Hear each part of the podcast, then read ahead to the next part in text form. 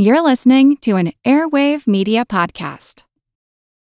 This episode is brought to you by Shopify. Whether you're selling a little or a lot, Shopify helps you do your thing, however you cha-ching. From the launch your online shop stage, all the way to the we just hit a million orders stage. No matter what stage you're in, Shopify's there to help you grow.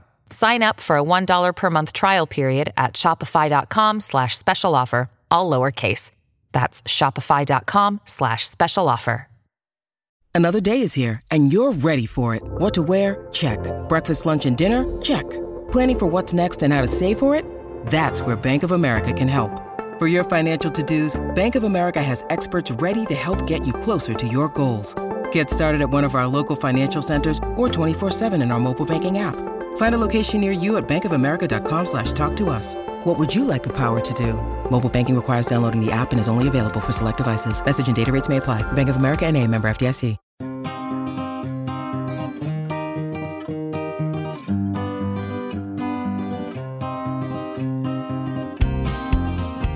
Forget the meaning of life. What's the reason for it? Well, we can give you one answer by going old school, and nothing is older than the rocks. The exposed sedimentary layers in the Grand Canyon are as much as 1.8 billion years old, and there are rocks in Greenland that are twice as ancient. And since rocks record the past, we turn to geology to help us explain how we got from there to here and I'm here, and I'm Seth Shostak. I'm Molly Bentley. Welcome to Big Picture Science, produced at the SETI Institute, where researchers investigate the nature and origin of life. On Big Picture Science, we step back to get the wide angle view on science and technology, and in this episode, we rock on with geology. From how the physical composition and topography of the planet defined trade routes, provided a home for the Roman Empire, and created restrictive island habitats that limited evolutionary options. And if you doubt that, just ask the dodo. And now human activity is sufficiently changing the planet to warrant a new geologic age, one incorporating the Greek name for human, the Anthropocene. How will we continue to shape Earth's future and our own fate? It's Geology is Destiny.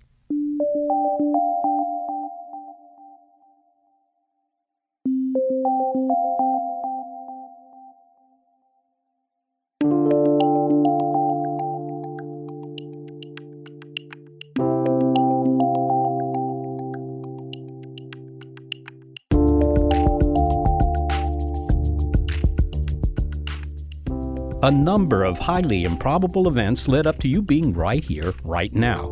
For an historian, a chronicle of those events might include the development of agriculture, the rise and fall of empires, the industrial and technological revolutions, and the origin of the route of the number 51 bus that ferried you across town. Geologist and historical scientist Walter Alvarez offers a wider perspective, one that encompasses deep space and time, and that explains how we happen to even be on this planet, a small rock hurtling through the cosmos. In other words, his purview is 4 billion years of Earth's history. Dr. Alvarez, who along with his father Luis developed the impact theory of dinosaur extinction in the 1980s, is interested in big history from the Big Bang to the forces of continental drift to the appearance of low lying topography in northern New York State that facilitated the growth of the U.S., Dr. Alvarez has geologic explanations for the appearance of life on this planet and why we are where we are right now. A Most Improbable Journey is Dr. Alvarez's book,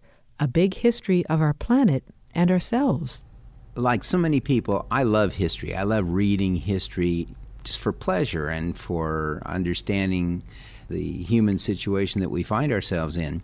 But unlike most people, I'm also interested in the history of the earth and how it has influenced the human world that we live in. So, most people, in thinking about history, would take the physical world just as the stage on which human history has unfolded. But for me, Earth history is its own interesting subject. And by looking at those rocks, we can find out what happened in the past because rocks remember the past. And so that's what we're doing out there with those hammers. We're, we're breaking off pieces of rock that will tell us about things that happened in the past, which in turn have influenced the world we live in today. Well, let me take a specific example. You take a train ride in the book, or you describe one, uh, in which you go from New York to the Midwest and, and on further eventually.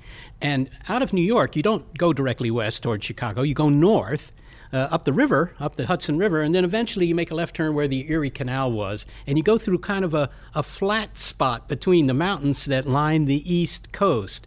And, and you point out that if that flat spot wasn't there, uh, New York might not be New York, the East Coast, the Midwest, uh, the whole history might have been different. Yeah, that's a that's a wonderful example. Uh, the Erie Canal played such an important role in the development of our country in the early 19th century. You know, right after the uh, Revolutionary War, people like George Washington were really worried that the United States was just this set of former colonies that were trapped between the Atlantic Ocean and the Appalachian Mountains. And Washington was worried that it might be the French or the English or the Spanish who would colonize or build and develop the area west of the Appalachian Mountains, and that would thoroughly trap the United States in that coastal strip. And so they uh, searched for the best way to get across the mountains, and it turned out to be by going up the Hudson River which itself is a wonderful river. It was scoured out by glaciers and it's tidal, so the tides will help carry your boat up. And so you could get up to Albany real easily. And then they found that they could turn left, as you say, and follow the route of what became the Erie Canal and get as far as Buffalo and on to the Midwest. And so that really opened up the center of what is now the United States to the people who lived in those former 13 colonies. So, in other words, th- this flat spot allowed easy communication from, well, New York, really, and the whole East Coast, since New York is on the water, uh, all the way to the Midwest to the Great Lakes so that they could uh, use the lakes for further transportation. But why was this flat spot there? I'm from Virginia, and there's a wall of mountains that separate where I am from Ohio, for example, and there's no easy way across them if you're just trying to dig a canal. What is it that accounted for the fact that we have this flat spot up in upper New York State? Well, your mountains in Virginia, the Blue Ridge, are folded mountains. It's as if the layers of rock there, sedimentary rock, had been pushed like pushing a rug across the floor, and they'd been folded up into a long series of folds. That's what the Blue Ridge are part of that. But as you go north, up through Pennsylvania, and once you get into western New York State, that all has been pushed up by the rise of the Adirondack Mountains in northern New York State, and there's a kind of a saddle between the two, and that's where the Erie Canal goes. So it's really there as a result of the geological history that built the Appalachians. What about the river systems of the Midwest? Uh, we have the Missouri and the Mississippi systems, and they, you know, they've funneled lots of smaller rivers down to the Gulf of Mexico and so forth. And, you know, that was really important in the early development of the United States. Was it just convenient, or was that essential in your view? Well, let me quote from a friend of mine, Steve Dutch, who's a, a, geologist in Green Bay. And he's made a really interesting point, which is that if the last ice age had had less ice than it did, in other words, if it hadn't been so cold and built up such big ice sheets in Canada, then the Ohio River and the Missouri River would not have followed the lines that they follow now. They might be way up north in Canada. And in that case, there would not be the Ohio River, which is what really opened up the uh, me- middle of the continent to the Americans. Well, crossing the Atlantic and going back a little bit in time, let's go back to Europe for a moment. In the late 16th century, in 1588, in which the Spanish Armada is defeated. Now, you know, I always figured that was the intrepid nature of the British Navy, but apparently geology played an important role here. Well, in the first place, the whole point of the Armada was for the Spanish army, which was in what's now Belgium, to be transported over to England, which had become Protestant because Henry VIII wanted to divorce one of his wives, right? So the Spanish wanted to bring England back to Catholicism, and they were going to have to transport their army across the English Channel. And if the Ice Age had been different, there might not have been an English Channel there, and the army could have just walked into England. But they were going to have to transport their army from Belgium to England, and the English were trying to stop them. And one night in 1588, as the Armada was anchored just offshore of Belgium, the wind happened to be blowing towards the land. And so the English set fire to some old ships and let the wind blow them into where the armada was anchored. And they so completely confused and disorganized the armada that it was basically the end of that attempt to invade England. And so that's why English is spoken in California as well as Spanish. I like uh, studying a little bit of ancient history, in particular Roman history. Is there some geological reason why Italy is Italy and therefore Rome could be Rome? There certainly is. It's very dependent on Earth history. And the reason is something that you can see if you look at a map of the Western Mediterranean. You'll see that between Spain on the west and Italy on the east, there are the two islands of Corsica and Sardinia, which are aligned north south. Well, we now know from geological evidence that those islands used to be up against the coast of France. And maybe 25 million years ago, something like that, they rotated away from France to their present position. And as they did, they collided with a submarine plateau, which was not above sea level, but the collision pushed it up above sea level. And that made the Apennine Mountains, which are the backbone of Italy. And that's why Italy is there. So without that rotation of those two islands, there would have been no Italy and no Rome for you to be interested in, and uh, no Catholic Church and no Renaissance. So that's a pretty big deal in terms of what Earth history has done to influence our world. Walter, as an astronomer, I sometimes get accused of being a low grade physicist. Uh, I can't really argue against the low grade part, but I kind of wonder in geology whether you don't confront the same sort of thing where people say, look, geology, I mean, it's just really, it's just chemistry. It's no more than chemistry. Or maybe a little biology thrown in when you have sedimentary rock or something. Well, Seth, I get the same sort of thing that you get. Geology is not usually ranked up high on the list of sciences along with physics and chemistry. But I think there's a really important point to make, and that is that physics and chemistry are what I think of as process sciences. In other words, they tell us what can happen physics tells you that things will fall down, they're not going to fall up. So those two sciences tell you what can happen.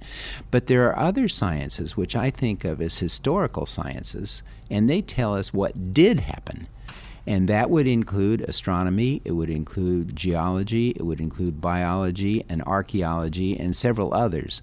So, those are the sciences that, for me, as somebody who finds history fascinating, are the most interesting.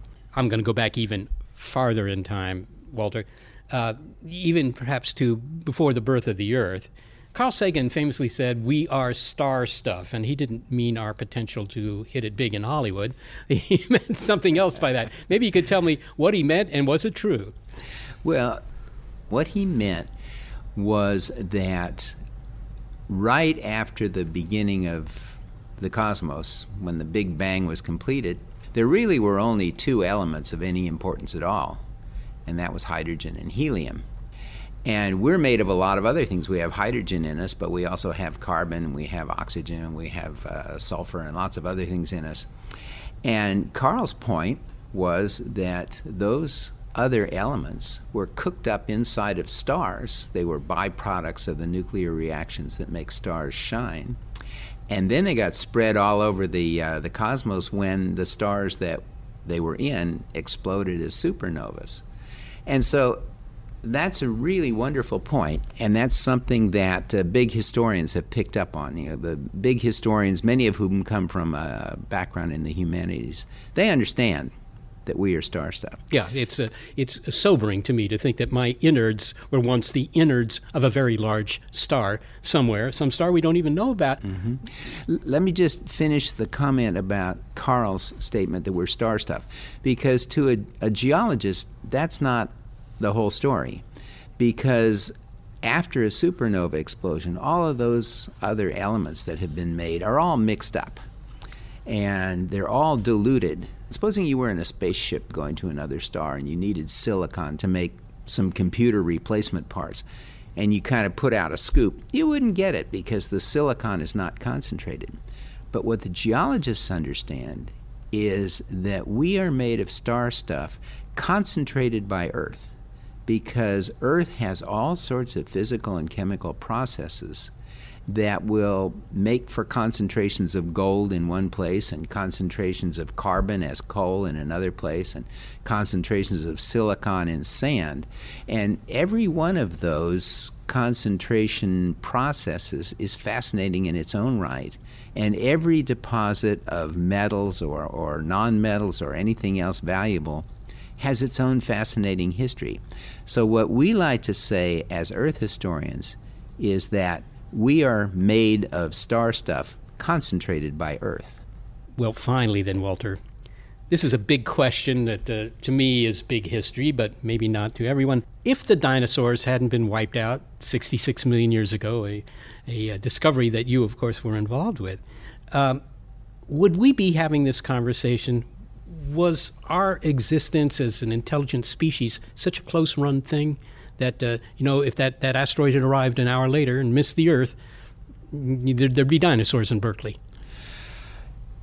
I think that it's very likely that that would be the case. I mean, it's common for people to think of dinosaurs as something sort of uh, outmoded and just kind of falling apart because it wasn't very well uh, adapted. That's the common use of dinosaur as a metaphor for somebody who's outdated. But the dinosaurs were doing extremely well. And they had been the dominant large land animals on Earth for 150 million years. And it appears that there were mammals around for most or all of that time who never got very big and just ran around trying not to get stepped on. And then what you see in the rock record, which remember that's the record that we have of Earth history, what you see from the fossils is that immediately after the dinosaurs came to an end at the time of that impact in Mexico, these little mammals start becoming larger and larger. You know, not not a single one, but over the generations, they become large. And so now we have huge mammals like whales and elephants. I think it's very likely that if it hadn't been for that impact in the extinction of dinosaurs, that dinosaurs would still be around. They might have become intelligent, and uh, mammals might still have been breakfast. Walter Alvarez, thank you so very much for speaking with us. It's a pleasure. Thank you. Walter Alvarez is professor of geology at the University of California, Berkeley, one of the founders, along with his father Luis, of the impact theory of dinosaur extinction, and the author of A Most Improbable Journey A Big History of Our Planet and Ourselves. So, talk about not taking our planet for granted.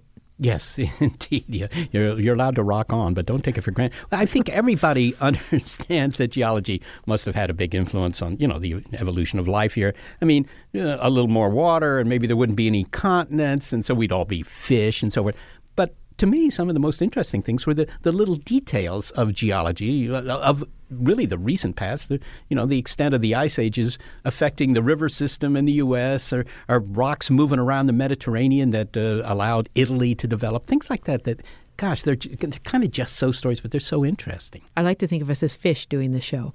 Yeah, yeah, that's right. Um, Probably go along swimmingly. Yes. What were and, you going to say? And well, at the end, you could say fin.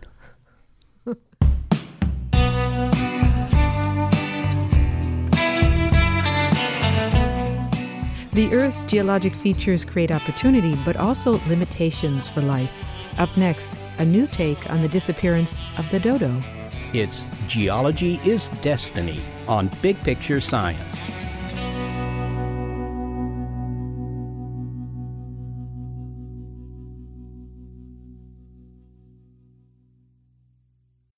When you need mealtime inspiration, it's worth shopping Kroger, where you'll find over 30,000 mouthwatering choices that excite your inner foodie. And no matter what tasty choice you make, you'll enjoy our everyday low prices, plus extra ways to save, like digital coupons worth over $600 each week. You can also save up to $1 off per gallon at the pump with fuel points. More savings and more inspiring flavors make shopping Kroger worth it every time. Kroger, fresh for everyone. Fuel restrictions apply.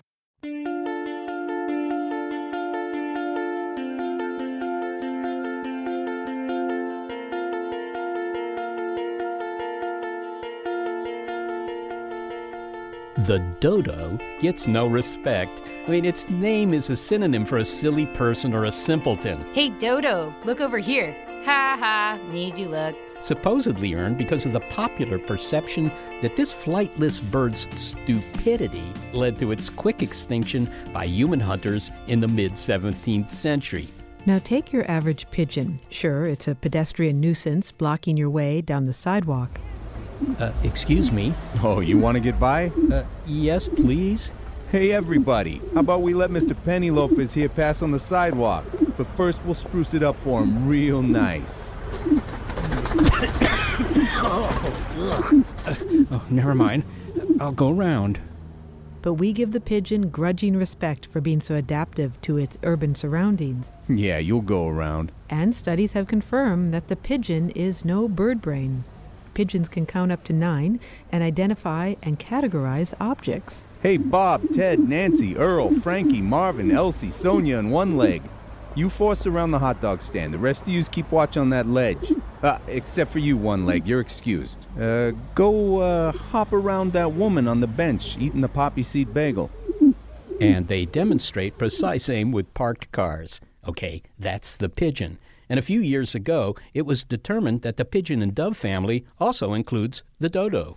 And now, a study of part of the dodo's skull, called the brain case, suggests that the bird was at least as smart as its relatives. The dodo was highly adaptive to its surroundings, which encompassed the island of Mauritius, east of Madagascar in the Indian Ocean. But if it was so smart, then why did the dodo go extinct? More than one predator played a role, says Eugenia Gold, an instructor in the Department of Anatomical Studies at Stony Brook University in New York. And the bird, which had lost its ability to fly as part of its adaptation to its island environment, was not able to evolve fast enough under multiple new pressures. The geology of the island played a part in shaping the dodo's destiny. It had nowhere else to go. Our new assessment of the dodo's smarts comes from Dr. Gold's measurements of the volume of its brain case. She used a rare skull housed at the Natural History Museum in London. What I did was I CT scanned the skull. I infilled the brain case digitally to come up with a 3D um, computer model of what the brain looked like. And then I used that model to figure out the volume of the brain um, and compared it to uh, that of a modern pigeon. So it's not just comparing the brain volume in a dodo to the brain volume in a pigeon, though. You have to take into account the size of the animals. So the dodo is actually a really big pigeon. It's two or three feet tall. It's pretty robust. Um, so once you standardize for the difference in body sizes, then that's when you get this ratio that makes the dodo brain pretty much comparable to that of a pigeon for its size. Okay, so about the uh, IQ of a pigeon, I guess. So, what do we know about the IQ of pigeons? I mean, are they really that smart? I, I've never, I've never seen them quote poetry. um, pigeons are not.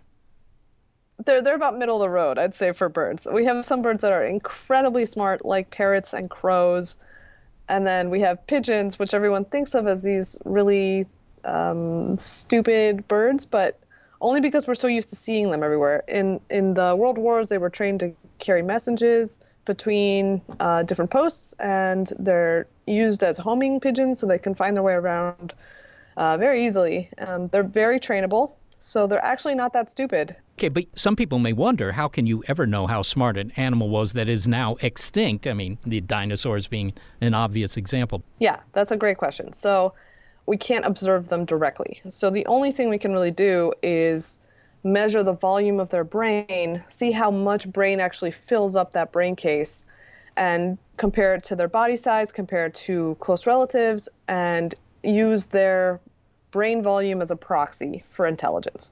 We can't really get at the intelligence question because we can't observe behaviors directly.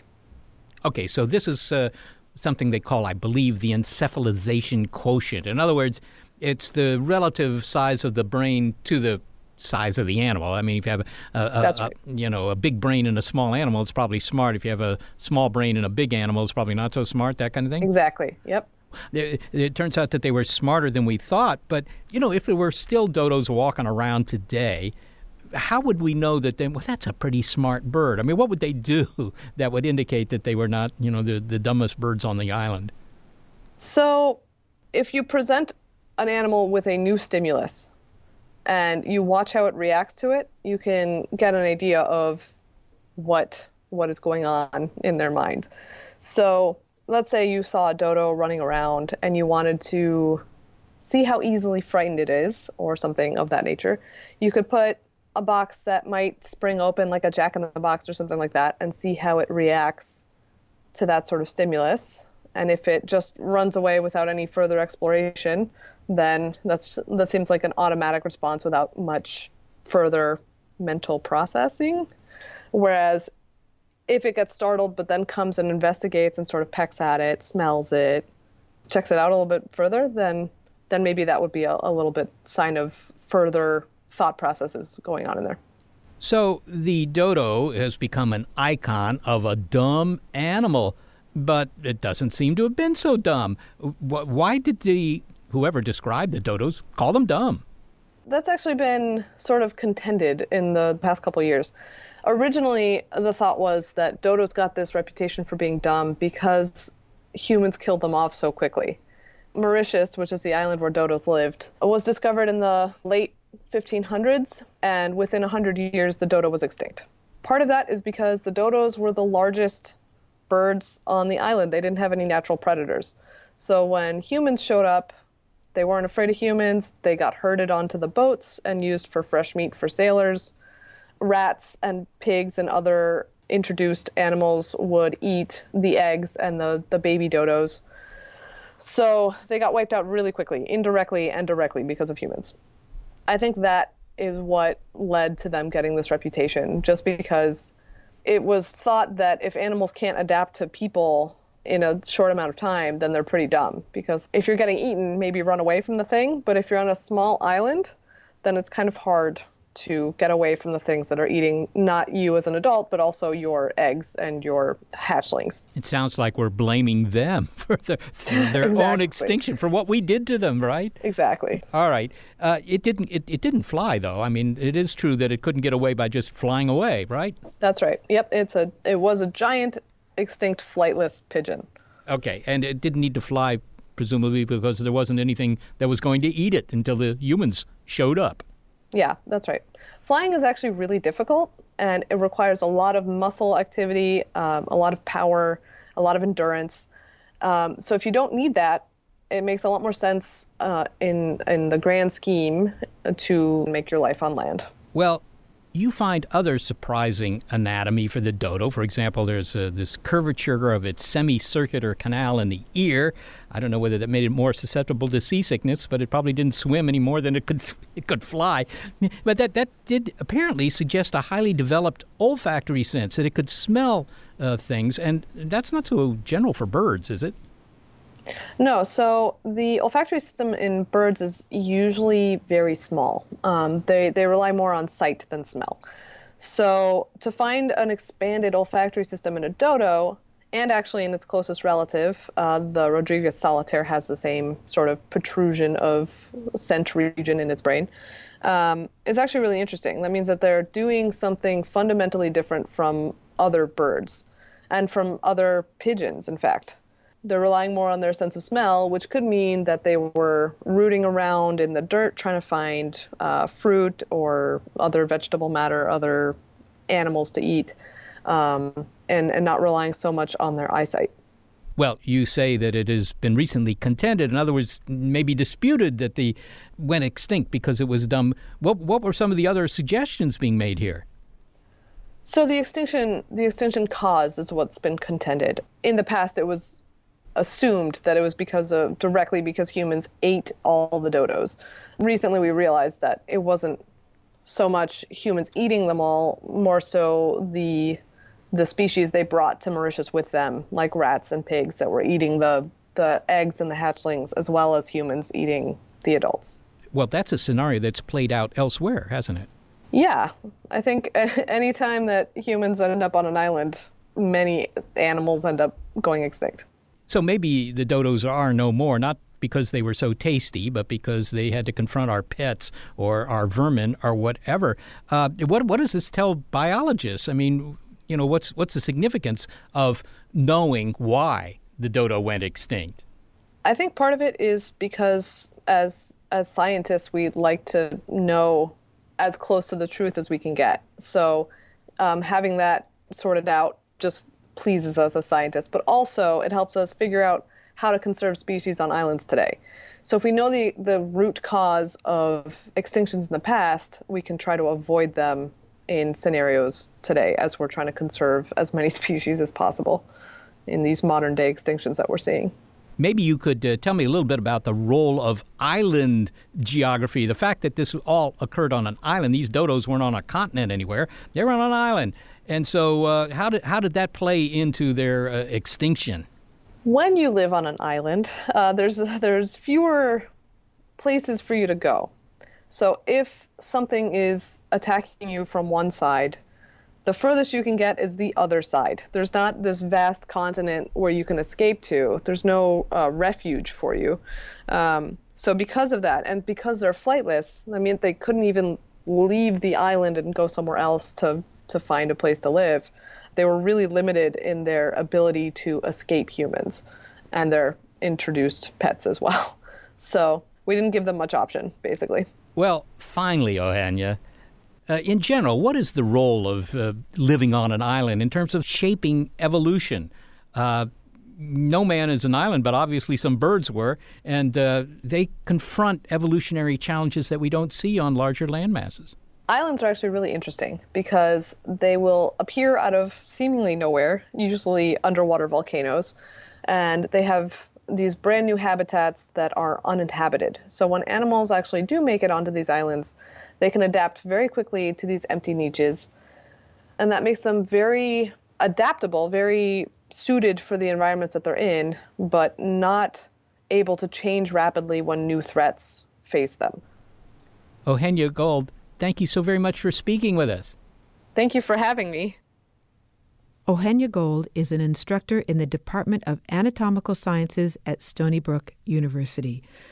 Well, the dodo may not be smarter than your average bear, we don't know, but is certainly smarter than we thought it was, and smart enough, intelligent enough to adapt to its surroundings. So, in the island that it lived, it knew what it needed to do. But then when new threats came along, it was stuck because there was nowhere to go. Yeah, it was literally limited by being only on a small island. I have to also say the, the hubris in saying that just because we wiped them out, they must have been stupid. I mean, you know, we haven't wiped out the housefly, and I don't consider them particularly smart, certainly not smarter than a bird like the dodo.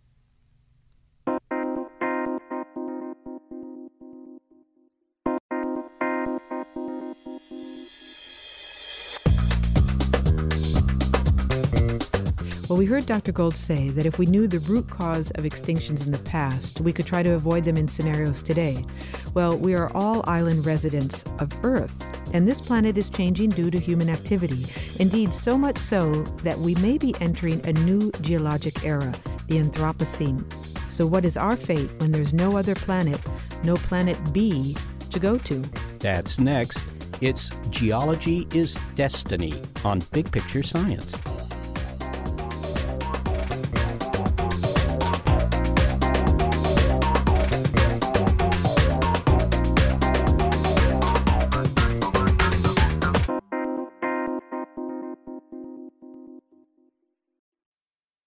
From the latest in artificial intelligence to new apps and business upgrades, the tech industry is always changing and growing. So keep up with the Daily Crunch podcast from TechCrunch. With new episodes released nearly every day, the Daily Crunch gives you a brief overview of the biggest tech headlines and it's all delivered in around five minutes or less, so you can easily hear about the latest updates while trying some of those updates for yourself. Listen to the Daily Crunch now, wherever you get your podcasts. That's the Daily Crunch, wherever you get your podcasts.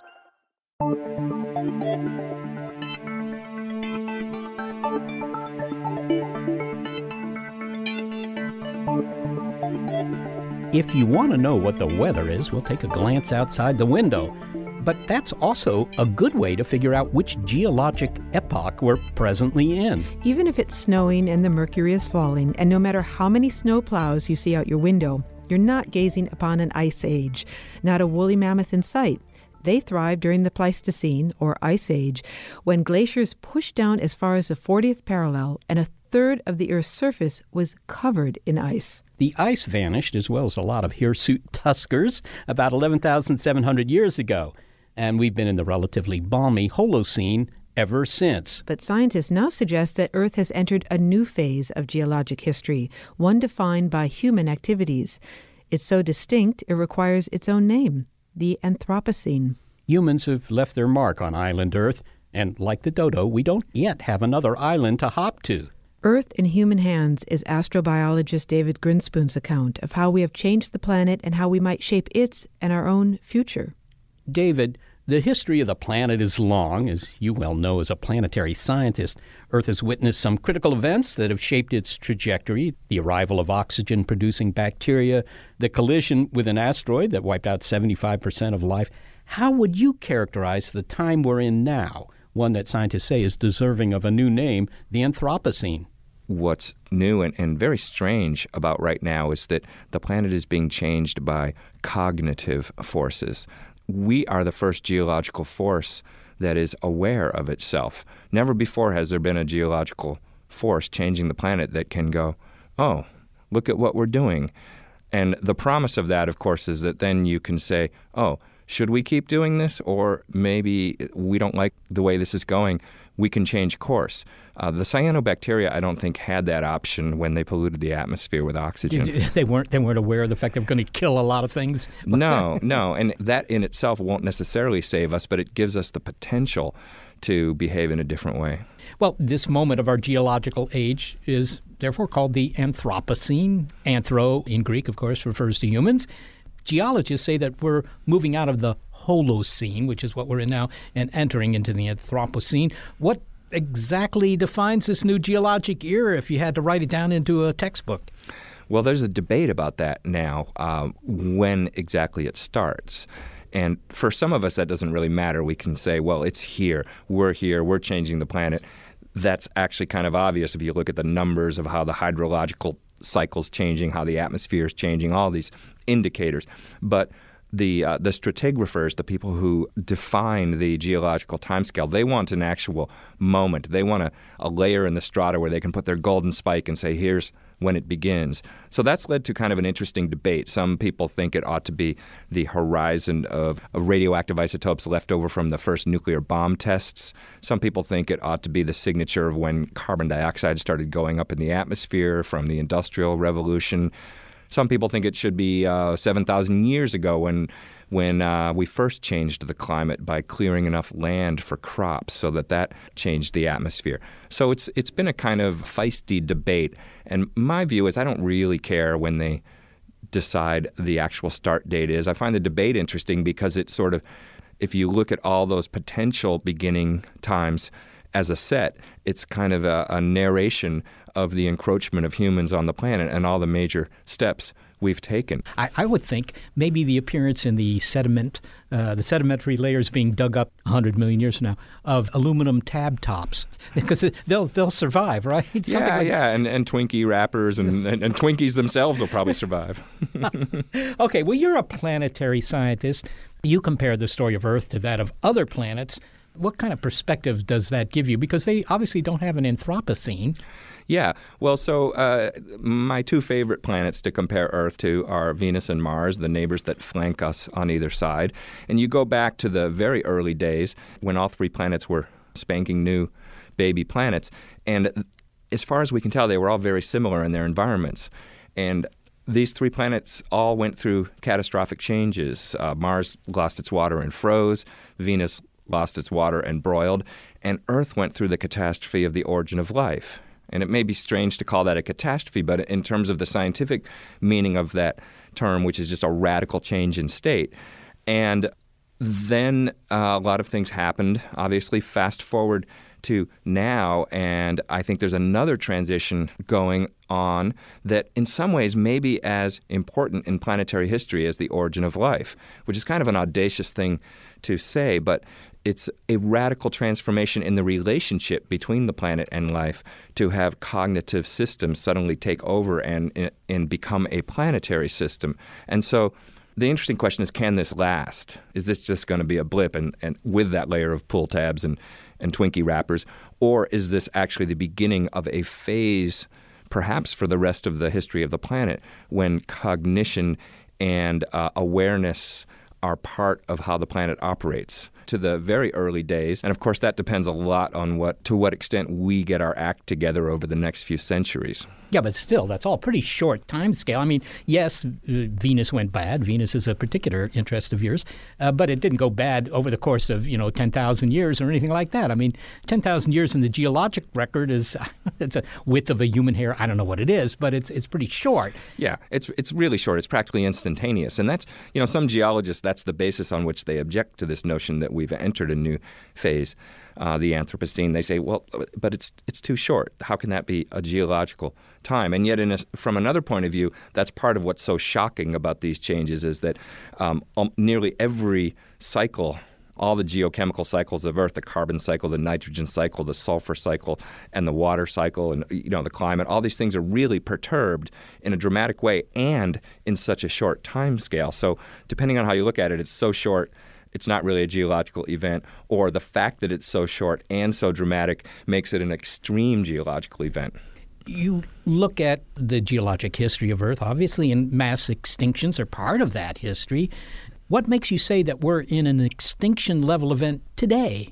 Well, the rate at which species are disappearing from the planet right now almost completely due to our activities and habitat loss, climate change, you know, destruction of, of land for agriculture and so forth, the rate of that loss is on course for a mass extinction. We haven't caused a mass extinction yet, but if you compare the rate at which species are being lost now to the, the beginning phases of some of those mass extinctions, and if you project it, you know, another couple centuries into the future, then it would quantitatively be a mass extinction. Now, one thing that is noticed by maybe not so much geologists as zoologists, biologists, is that if you have an island ecology, things can go bad very quickly because you don't have, you know, the options to if you will, diversify either where you're living or your species or something like that. And here we are, Earth, it's probably the best place to be in the solar system, uh, all deference to Venus and so forth. And maybe it's the best place to be in this part of the galaxy. Who knows? There's no planet B that we know of. Maybe there's not enough time for us to evolve and solve this problem. What do you think? Well, I think that we are going to solve this problem, and there, there's time, but it's a question of how much pain are we going to cause? How difficult is it going to be? Think about the fact there's going to be a 22nd and a 23rd century. We won't be using fossil fuels even if we are the dumbest we could be, we won't be using fossil fuels by the 23rd century because there won't be any left. And population is going to level out and actually level off and start to decline. All projections show this, probably uh, later in this century. Now the question is, you know, what's it going to look like? The path between here and there. We, it's sort of we can do this the easy way or we could do this the hard way. And the way I look at it is that if we do this in the wrong way, the 21st century uh, could be as bad as the 20th century. And when I say that, people say, What are you talking about? The 20th century was great. Mm-hmm. But actually, if you consider the 100 million people or so that died in famines and wars, it wasn't all that great. And I think we're looking at that scale of tragedy if we don't get our act together. But we are going to get through this, and there will be a world. And, and in my view, sometime the, by the 22nd century, we'll probably be removing carbon dioxide from the atmosphere and starting to repair some of the damage that we've done now. And we'll look back on this time and say, can you believe that we were that stupid and we were driving around in these primitive cars? You know, what were we thinking? You're right that Homo sapiens has dodged extinction events in the past on the basis of ingenuity, if nothing else. Maybe you could give a few examples of, of what we've done in the past. Yeah, I mean, one thing that gives me hope is that I, I, see that we have the capacity, in a sense, to reinvent ourselves. That's what we're talking about, to, to find a new relationship between our species and the world. And we've done this before when we faced existential crises. There have been a few times when the human species was almost wiped out. Famously, well, famously, at least among, um, you know, paleo um, biologists, 190,000 years ago, there was some kind of a genetic bottleneck where uh, it looks as though the human species was almost wiped out and, and then repopulated from, you know, perhaps uh, just uh, something like a thousand people. It really almost uh, almost all gone. And uh, is, we, that, is that why we all look the same now? Well, actually, it is why human beings uh, have a, a, a, very low genetic diversity compared to some other uh, mammalian species. We, we are all very, very closely related, and it is because we re-radiated from this time when almost all of us were gone. And one idea that is supported by some field work that some paleontologists have done is that there was a place in southern Africa on the coast called Pinnacle Point, where uh, there's a site with some uh, some fossils and some some artifacts, where um, we were hunter gatherers and we couldn't be hunter gatherers anymore because there was climate change and there was an ice age and the game that disappeared.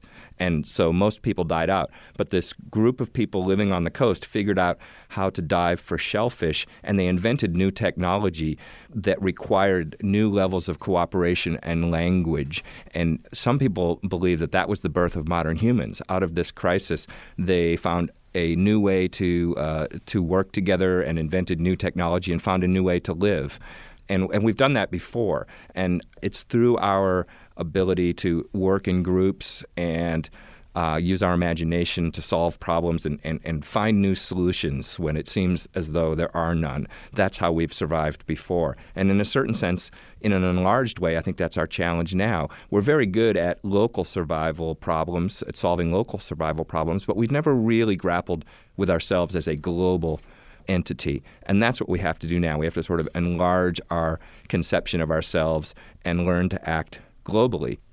You know, we're talking about the Anthropocene. That's rather self referential.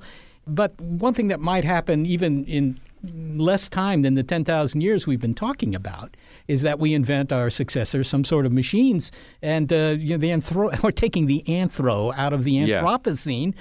and maybe we'll soon be entering i don't know the machinocene uh, any thoughts on that? Yeah, could be. I mean, uh, some people do object to this word Anthropocene, not just because it might be machines, but because it seems very self aggrandizing. You know, other species don't get a geological age named after them. Why do we? And you know, does that serve this sort of human-centered, egotistical view? And and maybe it does, but I, I actually think it's a healthy thing to acknowledge the level of the effect that we're having on the planet, and that maybe it's actually a step towards accepting responsibility to say, "Yep, objectively, if you look at what's happening, it's us." But will it continue to be us is an interesting question. And I introduce a different term in, in my book, Earth in Human Hands. I, I say that this could be the beginning of the Sapiezoic eon, and that planets may have Sapiezoic eons, meaning, and that, that's also sort of an aspirational term because that means wisdom, just like we're called Homo sapiens. Are we really wise apes? Well, it's a nice thought. So, Sapiezoic would be the eon of geological history in which a planet is sustainably and wisely managed. And it doesn't refer specifically to us. It's not necessarily the Anthropocene, because that way I can talk about a Sapiezoic on other planets where extraterrestrials have achieved this. And in fact, it, there could be a Sapiezoic on Earth that is not human beings. It could be our machine descendants, or if we really blow it, it could be, you know, the crows or the honeybees or the termites or the meerkats or whoever in the future gets a little bit smarter and learns how to use technology and build a civilization. David Grinspoon, thanks so very much for speaking with us. Oh, thanks a lot for having me on. Always a good time. David Grinspoon is an astrobiologist at the Planetary Science Institute. His book is Earth in Human Hands Shaping Our Planet's Future. Well, what we've heard in the show is that even though we have the hubris to think that where we are, our society, our culture, our species, is the result largely of our own efforts, our own volition, in fact, there's always geology setting the stage, controlling things. It's like a puppeteer, it's been in charge for a long time. And as Walter Alvarez said, it's been shaping human history since the early universe and through the Ice Age and up to the development of civilization. And any island species knows that an isolated bit of land comes with opportunities but also limitations. Just ask the dodo. Yeah, and the hope is that we don't become something analogous to the dodo because we're on this island called Earth. In fact, that reminds me of a film, This Island Earth. But, but the difference is that the dodo did not change its ha- habitat. It didn't modify its habitat, its Yes. island habitat, and we are modifying ours. Exactly. And what's interesting here, what we hear from David Grinspoon, is that, you know, for the first time in history, in a sense, we're kind of replacing geology as the driver of everything that happens here on Earth with our own efforts. It's the Anthropocene. Because geology, generally speaking, works rather slowly. Think of tectonic plates or ice ages coming and going and so forth. And here we are doing things in a matter of decades, centuries, and so forth that can, in fact, greatly change the future. This is something totally unprecedented. Well, do you think the Anthropocene will be the last geologic epoch? Well, that assumes that we last forever. I don't know. Maybe if we invent machine intelligence, the machines take over the earth and, you know, we kind of die out. And then the machines decide that, you know, they like trees and parks and somewhere. And we, we go back in time a little bit. I don't know. It's hard to believe that we will define the last geologic era of this planet. Yes, you did mention that to David Grinspoon, didn't you? The Machinocene. The Machinocene. Yeah, that's right. I mean, look, Earth has another. Um, well, frankly, another five billion years to go before you know it's really obliterated. So there are going to be other scenes, and uh, we're not going to make those scenes, but uh, something will happen. We might cause a scene. Yes.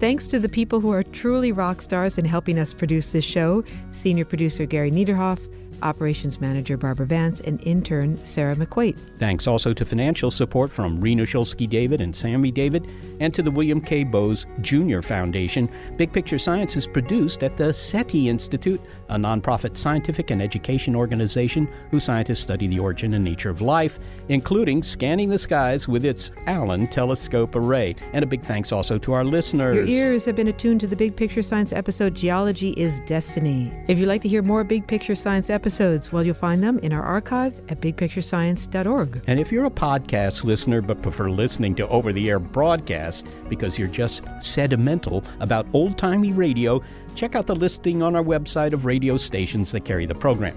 And if your local station is not on that list, consider letting them know you like the show. Oh, I see. You said sedimental. That's what I said. And if you listen to our show via iTunes and especially like our puns, we invite you to leave a review of both on our iTunes page and to reach us directly with your comments. Throw in some faint praise and then email it all to bigpicturescience at SETI.org.